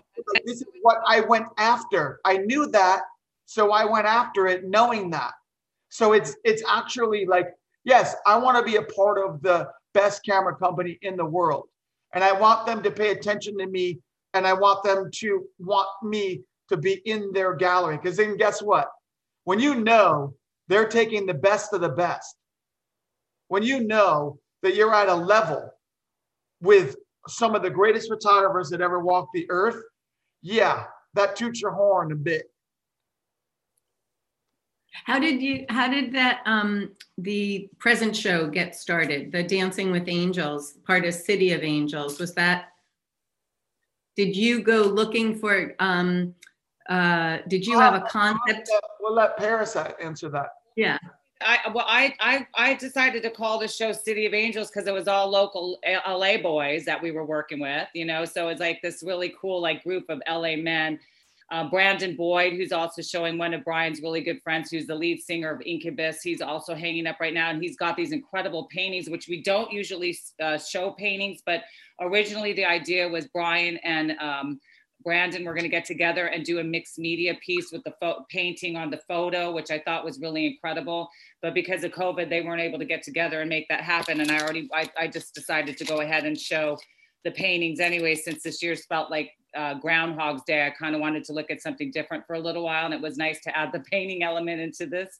And art is art, and photography and paintings, it just complements each other. The show is so gorgeous. If you're in LA, you have to come in. And then we also have Stefan Vanasco, who did these beautiful photos of LA, Dodger Stadium, the Hollywood sign, Griffith Park Observatory, uh, the 10 freeway. I mean, just these incredible photos, Sunset Boulevard from a helicopter. And he has these Mm. gorgeous, photo, huge photo, over 40 by 60 photos. That uh, so I just thought, okay, these are all really out Los Angeles feeling. So I thought City of and then Brian had the Angels, and we originally wanted to show the drive-by show, but it's you know because he's getting so much press in the book and everything, this was really a solo show that he has to do at some point, and we kind of wanted to do this group show um, for now because it just we have so now like I said we're backed up. I have so many people waiting to show now. It's like very hectic for me. So it and our space is so big it's nice to have more than just one thing at a time to look at so so that's kind of how that came about and it's just like the most beautiful show and the coolest thing about this show was that i had no idea that brian and stefan vanasco were not planning to put any glass over their prints. So both of Mm. those have no glass over the um, the the framed images. And it really makes you uh, it really just shows you how vibrant and beautiful the prints are. And it's kind of like my new favorite thing now. And it also screams i can afford art because i'm not worried about protecting these prints because a lot of people are scared to buy un, you know something without glass on it to protect it but i mean i can't tell you how gorgeous they look they're just incredible i'm, I'm absolutely uh, I just love the way this looks. I think it's kind of like a new way to go. And I do want to talk a teeny, teeny bit about, you know, the silver gelatin because I know that's what what Eric does, and that's how how we know each other. And um, I just think that it's like the the digital is so incredible. But you know, I'm also a really big fan of film, just because I feel like it's a it's going to be sooner than later a really lo- it's going to be a lost art form and it's unless people are doing it so i think the, the a lot of the value in photography is going to be those silver gelatin prints but i also love how how how people are using the negatives to do the silver so it looks really cool but um, the the angel shows gorgeous. I mean, they're just these beautiful photos, and they're nudes, but they're not in your face nudes, which we don't want to do because just from my experience in the past, I'll try everything to see what's selling and what's moving and working. Nudes don't do great at our gallery, and I don't know why, but um, um, but these ones just are so artistic and so beautiful. And it was so it's such a pleasure to work with all three of these guys. We all, we got together to do a little photo shoot and it just the synergy of the three of them together was was really magical. Yeah. and it's it's one of the prettiest shows i've ever hung. I mean it is oh. and you know i'd be happy to like if someone's not in la i can also just send like a little video of the of the show. It's just so pretty. And um and everything's for sale so if you're looking for fine art i know everyone's stuck at home right now this is the time to start collecting and and, and looking at beautiful things in your home Yeah. um, I'm gonna jump let's, in. uh, let's let Ryan ask his question. He's been waiting a while. Yeah, yeah, go. Hey, everybody. Um, thanks Hi. for taking my question. Uh, I'm a working commercial editorial photographer, but I do a lot of personal work. I come up came out as like a fine art photographer when I was young. Um, and I guess my question is doing personal work now. This might be for Paris. I'm not sure if it's you, Brian, or anyone else who's up there, but how do you go about uh, finding grants or money to produce work because some of the projects I have are too vast for me to pay out of pocket that I'm interested in. I uh, I dated a, a rich older men. I mean, Works for Yeah. me too. already taking I'll tell you- I'll tell you what. Um, I'll tell you to, to hit on your question for me first. Yes, that's always um, the question, right? Is that I've got this concept. How do I afford to do it? A, you've got Kickstarter. You know what I mean? Um, you could go that route and see if other people uh, have the same idea as, as as you. As far as I like this, I want to see this come to to life, and you never know what could happen. Um, B, what I did is I say, I, and this is the only way I do it is, and even like with the Angels project, there wasn't much to it. It was two modeling lights, a black background in my garage in complete darkness, and then, you know, the camera. So I think that for me, the more simple, the better anyway. So anything, anyone can do what I did with two lights from Home Depot. So it doesn't, art doesn't have to be expensive to make if you're using your tools to create something that is expensive. Does that make any sense? Yeah, it totally makes sense. Um, I agree with that. My projects, I'm not really talking about the cost of making them. Um, uh, it's more about uh, once it gets to a certain, like I have a series I'm doing right now that's all about, uh, it's called um, uh, These Faces of, and I basically am picking demographics of subcultures and showing how all the faces are different. So I'm doing one on motorcyclists right now, uh, and I've shot maybe 36 of them and the question is how do i take that to the next step where i sh- who do i sh- how do i br- bring this to the next stage where it's like i want to shoot more than just i live in new york so i've shot a bunch here but i want to be able to take this and shoot people all over the place. So that way it creates a larger field like i want to do 100 200 portraits of all these different people to show how vast vastly different a demographic can be with underneath the helmet because usually people see motorcyclists they're wearing a helmet and you don't know who they are or you think of them as being you know huge beards Yeah. outlaws i just want to show the variety in a sense so it's Right, like yeah. So- where do so- i go from there Well, I don't know. You sell your couch. do what you got to do. I mean, honestly, you sit around and wait for someone to help you, and it's not going to happen. You you do whatever you do. You jump in your car. You get a you, a, a, you you print them out. So when you go to another state and you want to find people, I Instagrammed people and said, "Look at this picture I did. I'm going to do some more." They'll find you, and then say in Chicago, you get 10 people that hit you up and like, dude, I want to be a part of this. Then you figure out how do I get Chicago? You load up your car, you put your camera equipment in there, and you go do it. Yeah. And if you have to eat ramen soup along the way, then eat ramen soup along the way. Then when you're done, you make everything, you complete it, you make them look how you want to look, ready for a show. Then you take it in and you walk into Paris and you go, hey, I did this amazing project. Would you take a look at it? Some people are going to say no. Some people are going to say yes. I went to a I went to a gallery in New York City with my white series that was very successful in LA. Sold out show. And I wanted to bring it to New York. I went into a gallery that someone recommended. And this is the reaction I got. Hey, I'm Brian. I was told to so and so to come meet you. That not interested? We're booked. Just like that. yeah there's a lot of re- And I said, okay. Turned around and walked out. There's a lot of That's it. respect in this world Now look, now I'm in now I'm in the Leica gallery with Paris. So it's it's really about how much you want this and how much you want to hustle. How much how much are you willing to give to make your project come to life? Because me, when I did mine, I was wi- willing to give everything. I was spending shitloads of money I didn't have during a pandemic when we're losing money. And thank God my wife is understands my brain and understands what I wanted to do and got it and said, do what you got to do. You know, she literally said, if we have to sell our house, we have to sell our house. And I thought that's if that doesn't show you or give you a reason to be determined and to really want to make this happen. And I still look at the book and go, I can't believe I did this. Hmm. I really can't. You know, I still am. I'm so excited. I, people think that you know, oh, you're at. A, I'm like, I'm not at a level of shit. I look at the greatest photographers in this world and still am trying to chase their coattails. You know what I mean? So it's it's one of those things where like, if you really want it, Ryan, do what you got to do to make it happen, but get out there and do it. Don't wait. Don't wait for things to align. People ask, you know, like, oh, mm-hmm. what's the best time to have a baby? I don't know when you have sex. There's no greater time. There's no, sometimes you don't know. And like you think you can't afford a baby. Guess what? You make it happen. There's single mothers that are raising four kids, and those kids get the best love in the world.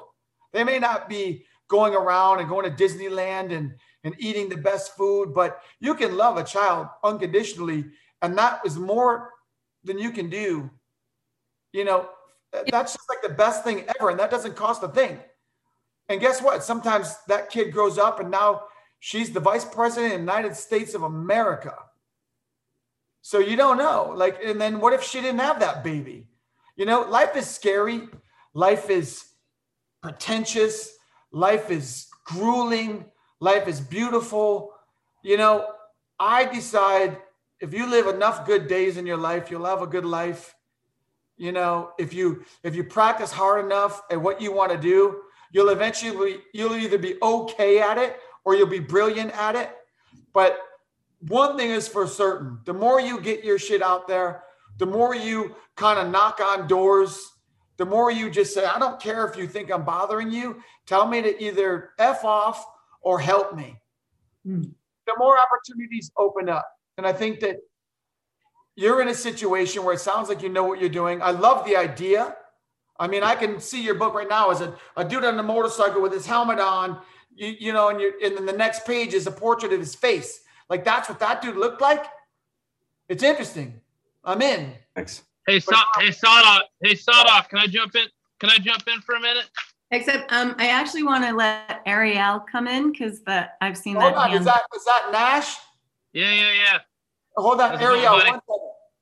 Buddy? One second. Yeah, yeah. I just I, I love that idea too, man. I mean, him throwing that out there, you know, just to- like what you were saying, give it throwing this guy a bone, you know, being in the motorcycle world for 20 years. This is something that's always been close to my heart too. So if you want an opportunity, hit me up, man.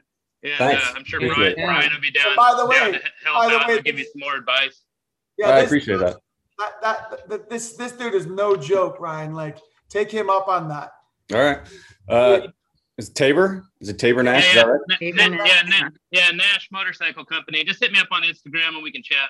All right. All right. I'll uh, All right, message you. Ariel, what you got? Awesome. Hey Brian, Hi, babe. um, how are you doing? Good. Um, so I was wondering, with the Drive By series, is there anything that you learn and take away from that series? Um, and Oh. then, um, do you think anything that you learned you would apply to like your normal day to day, or you know, commercially with the entertainment industry as well? Um, I don't think I've learned I, what I do in my entertainment thing is um is is is pretty much set in stone. It's it's knowing your lighting, you know, trying to get the job and um just just doing the best job that you can within that team. What I learned on my trip was how much you need to still feed your soul with your passion of things you want to do every day that there was a struggle, there were so many more days where I'm like, I can't believe I'm traveling the country, just shooting whatever I want, whenever I want, with just people I'm meeting. And actually, to go back to, I just took that same concept and went to the desert with Tabor Nash, the motorcycle guy who just talked, and we just shot a whole bunch of amazing photos of us throwing hatchets, riding motorcycles, eating out of a fire, you know what I mean? And, and just taking pictures the whole way and documenting it and, and using it, using a gift that I found within myself and actually applying it to make it fun again was something that I forgot, you know, how amazing it is to do and how important things are. Like, you know, you think about war photographers and, and, and journalists and, and, and I, I always have been attracted to what sacrifices they made to get a photo and what sacrifices, you know, they, they risked their life. You know what I mean? And they did it And because when you're out doing it, you you feel it's fun and you're Yeah. searching for those photos and, and, you, and you get anxiety and you get excited and you're looking for them. You know what I mean? It's almost like hunting, if you will. And, and, and you get addicted. and let me tell you, there's no better feeling in the world than when you get back home, you open them up and you realize you got some good stuff. And then you send it to some people and then they, you know how much they love it because they look so cool. And you know what I mean? And whether they want to admit it or hmm. not, they know like, damn, I look hot in this picture.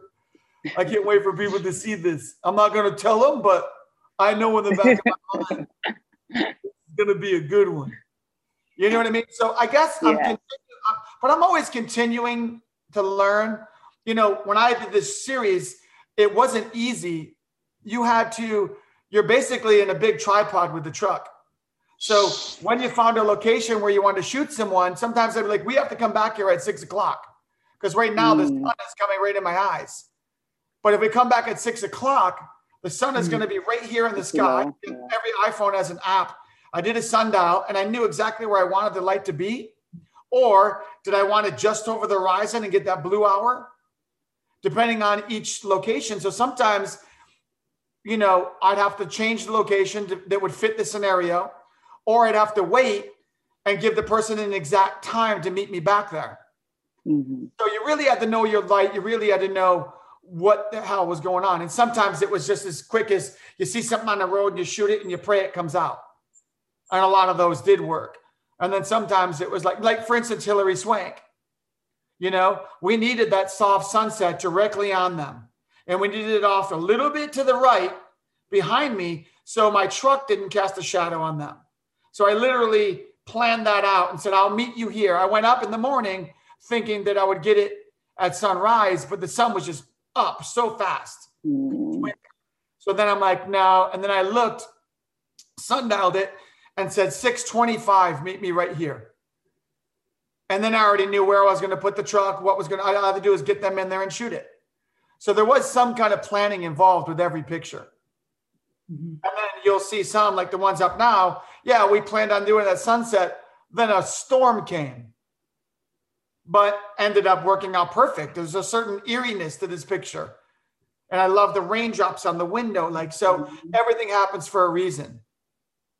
You know what I mean? But definitely, definitely, it's also a lot of these are planned out. They're not just lucky shots. Mhm, mhm.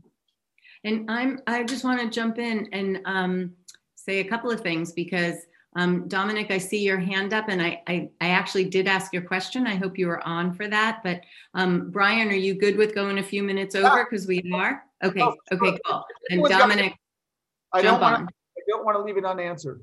Awesome. That's Sorry, what did you ask me? I might have been on mute during that time. No, and uh, did you write, did you wrote? Oh, yeah, yeah. I had another question actually. That's fine, go, go. Yeah.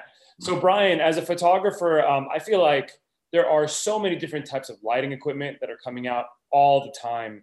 Um, and I would, and I want to learn how to use every single thing. Now, let me ask you as a photographer, do you usually leave it up to your grip or your gaffer to know how to use all the equipment? Because as photographers, I know we all, do you know how to use everything? No, no, because if I don't know what each light does, and I don't know what the difference between a soft box and a soft silver umbrella or an Elinchrom is, I can't tell someone what I want.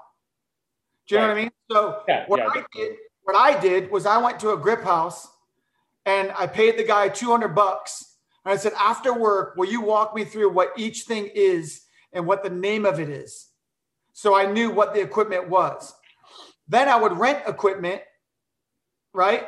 Set up my living room and I would shoot each light on either a mannequin or if a friend was there. And I would figure out what that source did and then looked and see if I liked it. Then when I knew what each source would do, and, and, and by the way, I would also go to Home Depot and just get those little lamps, put some diffuser over it, and then and then put that in different positions to see where I wanted light. Because when you're seeing it with your eye and you take a photo of it, you know what you're getting because you're seeing it. Strobes are different because you have to meter, you have to get it right, and then you have to adjust the different angle of the strobe. So it's really just playing around and knowing what each thing does so you know in your mind so when you see a photo i can i can look at any photo and i can tell you what light they used or one close enough to get the same effect, where they put it, what what the aperture was, um, and and and, and dissect it to I know how to do any lighting scenario possible. So so you you shouldn't rely on gaffers or or anyone because then they're going to do what they think is right.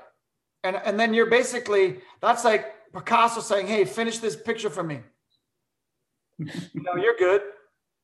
Yeah, definitely. Cool. Is it really Picasso's picture after that?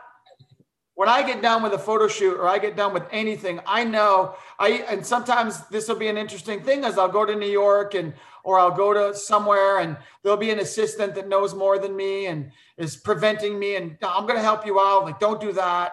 You should do this. You know, and I'm like, that's cool. But if I'm going to make a mistake, it's going to be my mistake. And you're here to, to help me get my job done. Not to sound arrogant or like an asshole, but like if I tell you to do something, it's for a reason that I know. So with my job, if I mess it up completely and never get a good job again, what do you care? But sit and learn. And then you'll learn that some people do things very differently. And then you're like, wow, I never, okay. I never thought of that. You know? Mm-hmm.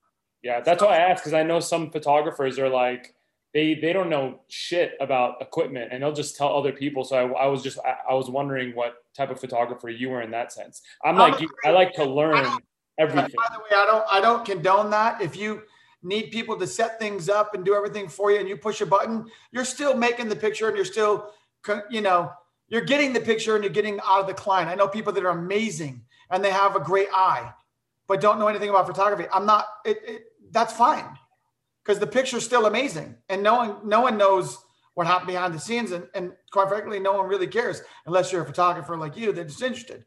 I personally don't think I can expand or make a great picture if I don't know how to do it technically. And I'm a nerd. Like I I could sit and talk technical all day long. 100%. Because I love I love being smart at something. I wasn't a good book smart. I, you know, I can't spell.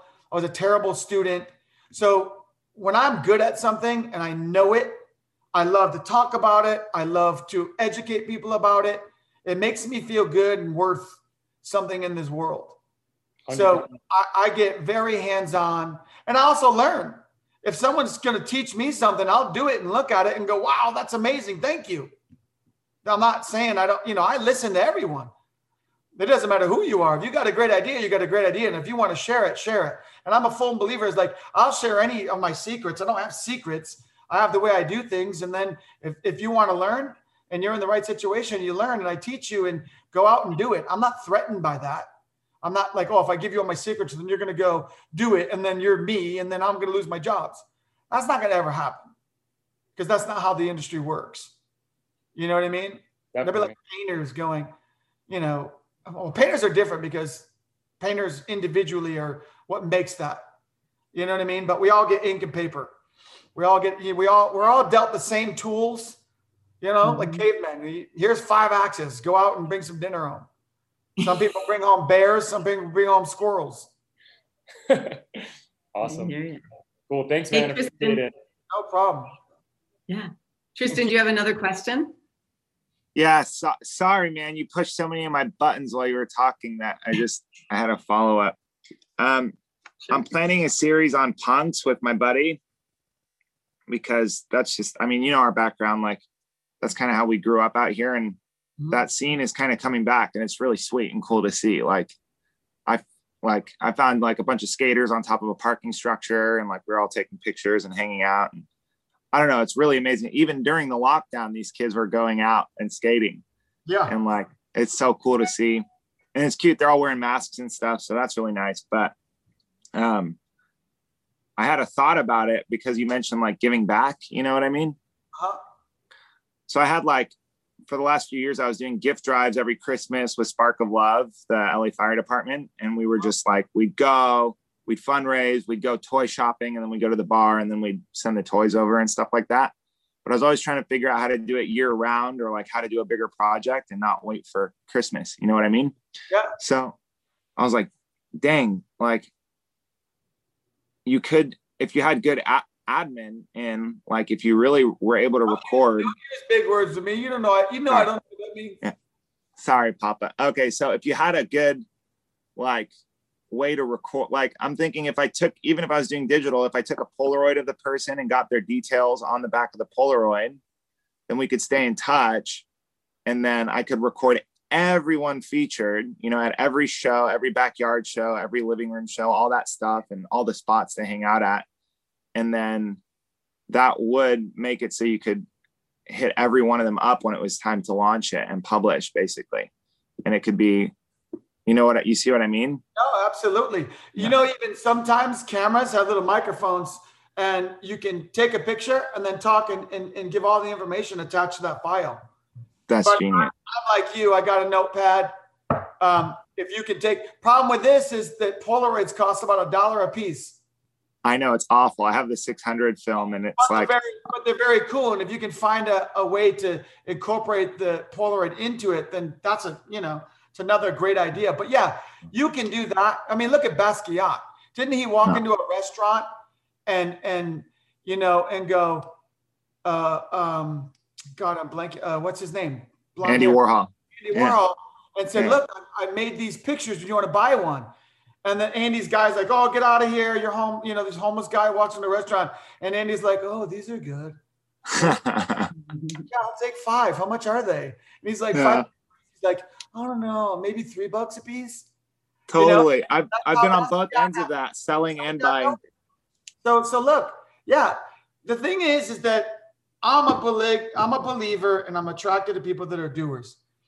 Go out, do it, sell your stuff on the street, sell your stuff wherever you can. We can't all wait to go into a Leica gallery, right? I certainly didn't either. Find outlets. You know, Instagram's a great tool. Hey, I'm doing a charity and I'm selling these these Polaroids for five dollars a piece, right? Genius. Now you've made a profit of over 300% on each Polaroid you sell.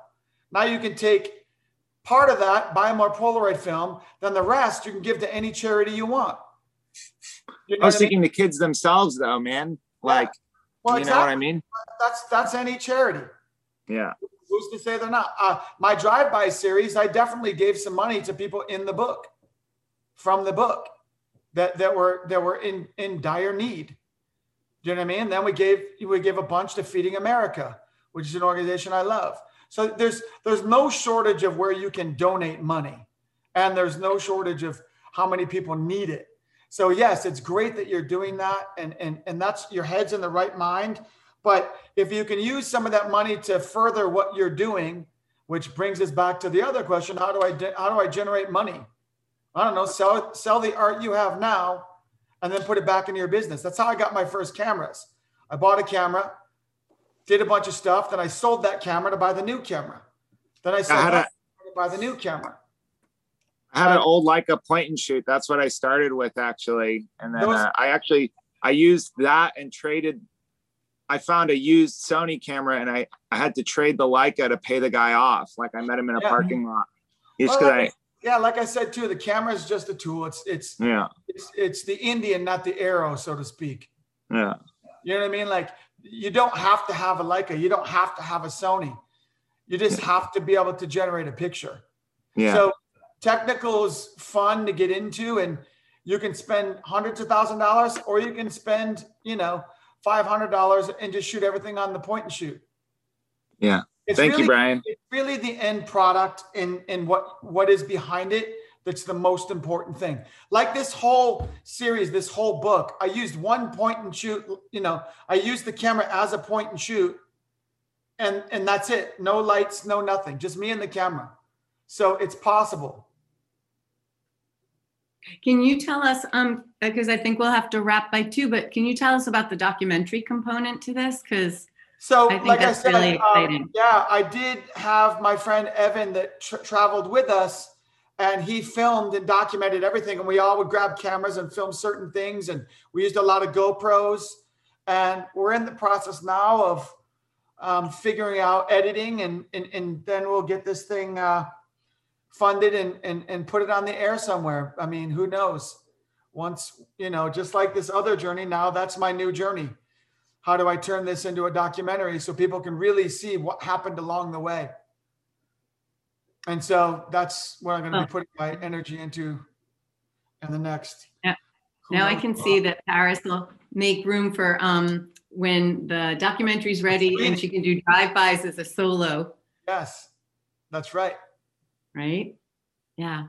Well, I don't know if there's any last question, but Brian, I think your um ability to go nerd and get into equipment is really appreciated because people don't often get that opportunity. Yeah. So I'm I'm really happy to uh to have that happen over this. And um yeah, any last question before we wrap? I see John. Yeah? All right, John, gets the last question. The lucky, the lucky winner of the day.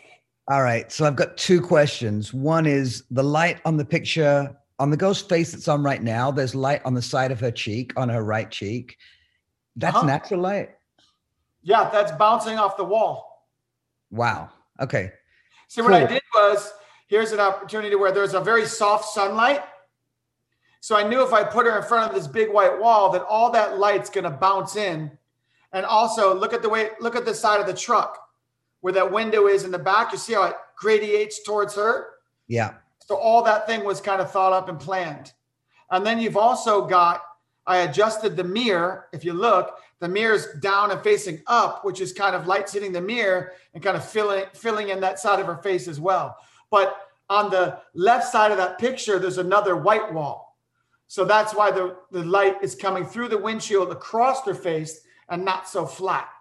And that gives all that dimension and shadows, which brings that 3D effect to the picture. So did you position that shot with somebody else in the prime No, spot? just with her. Just I her. would talk to my subjects and be like, move here. Okay, let me move the truck. Now stand right here. Now go there. So we would kind of play until I knew where I saw it, where it looked good. See, that's another good thing about using natural light, which I was talking earlier, is that you can see with your eye what the light's doing. And then your knowledge of knowing when I add contrast, those shadows are going to go deeper. And you know what I mean? And I can always turn the highlights down to get them to where I want to be, that that picture is going to pop. And then I was shooting at like a 30th of a second. So I knew she shook her hair and I knew when it when she stopped her face, it would bounce, which is giving that blur. Killer. The other question I had is that you assisted Herb Ritts for a while. I know that from your from your your backstory. Um, who's the master of natural light? Like nobody knew more about natural light than Herb Ritts, it seems like. And your mastery of natural light is stunning. Thank you. What did you learn from Herb? The the most important thing I think from Herb is not lighting, cameras, situations. It was people, how he dealt with people. From the talent to the hair and makeup to everyone, he was just such a very nice, giving, cool guy that people loved and admired and wanted to be um, shot by him.